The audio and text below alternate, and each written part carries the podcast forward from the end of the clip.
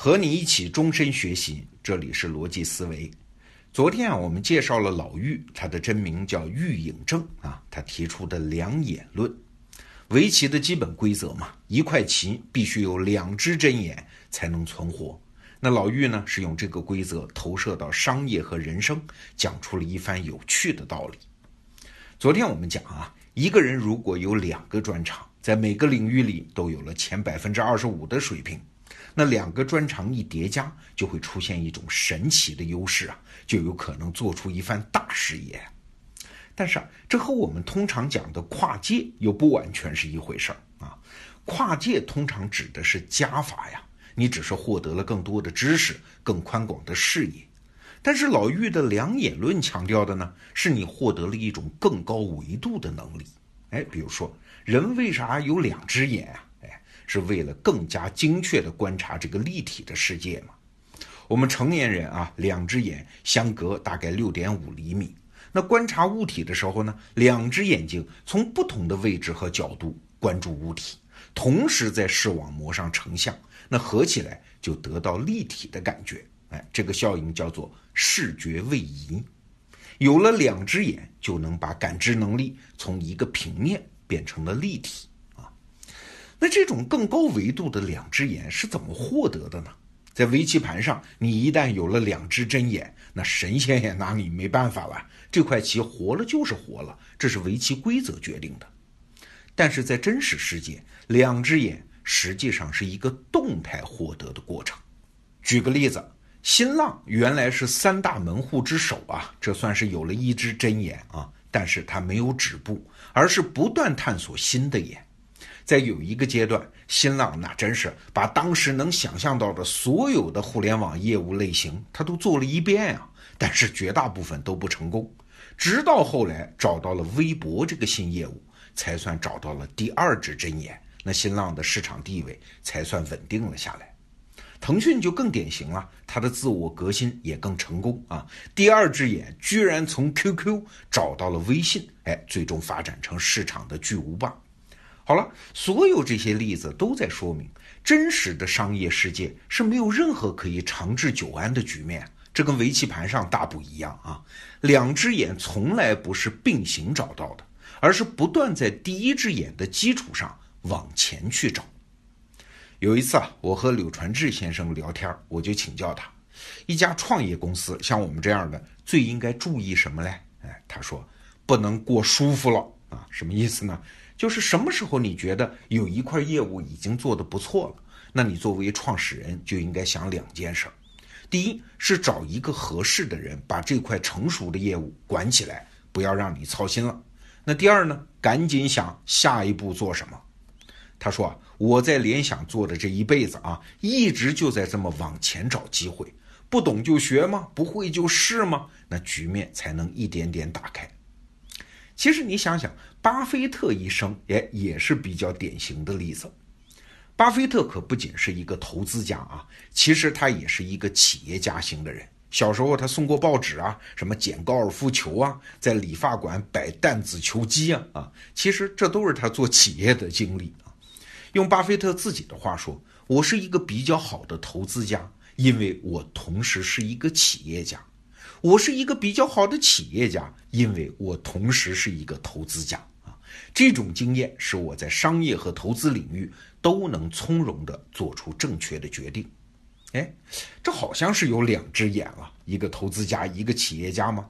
但是仅仅如此，他还不是今天的股神巴菲特啊！他最终能够有大成啊，是因为当上面两只眼合二为一之后，他找到了一只新眼，那就是保险业务嘛。那利用保险业务带来的源源不断的现金流。他才成了真正找到了那根撬动世界杠杆的人。哎，我们今天说这个两眼论的话题，对我们这代人为什么重要啊？因为我们这代人的成长经历一直在告诉我们，只有一只眼是重要的。就拿我自己来说，上大学之前，父母和老师告诉我的成长路径，一直都是按照升学的阶梯往上爬嘛。从重点中学到重点大学，然后是研究生、博士，然后最好出国留学啊！好像前方只有这么一个孔，能够透出一丝光明。那很多人天资比我好，运气也比我好，顺着这条路就走到了底呀，真的留洋读了博士、博士后。但是最后呢，哎，可能你听说过啊，很多人是海归变成了海带啊，现在待业在家，或者找不到自己满意的工作。哎，你看，环境一变，坐标系全变，原来你指望实现的价值，也许就不如预期了，失落感就特别强嘛。往一个固定的方向爬得越久，你就会变得越强大。哎，很多人跟我们这么说啊，这是稳定社会的认知模式啊。但是我们现在这是啥时代？这是一个变动特别大的时代，每个人都在一个复杂生态中生存。往一个方向上的进展越大，往往也就意味着在其他方向上付出的代价越多呀。陈志武老师啊，有一篇文章就说到了一个现象。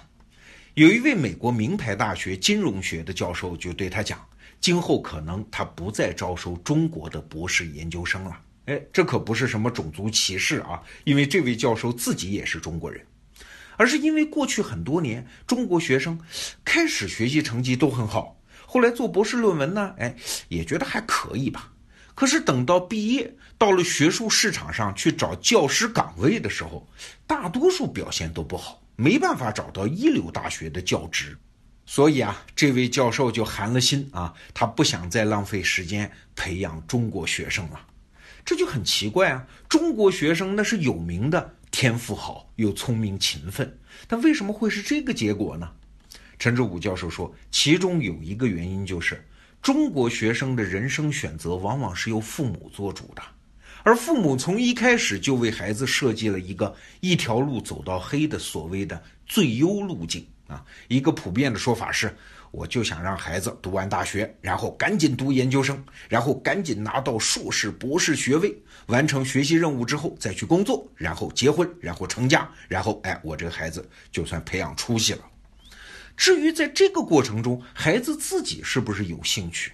是不是应该还有其他的人生目标，就是第二只眼啊？那父母一般都不管啊。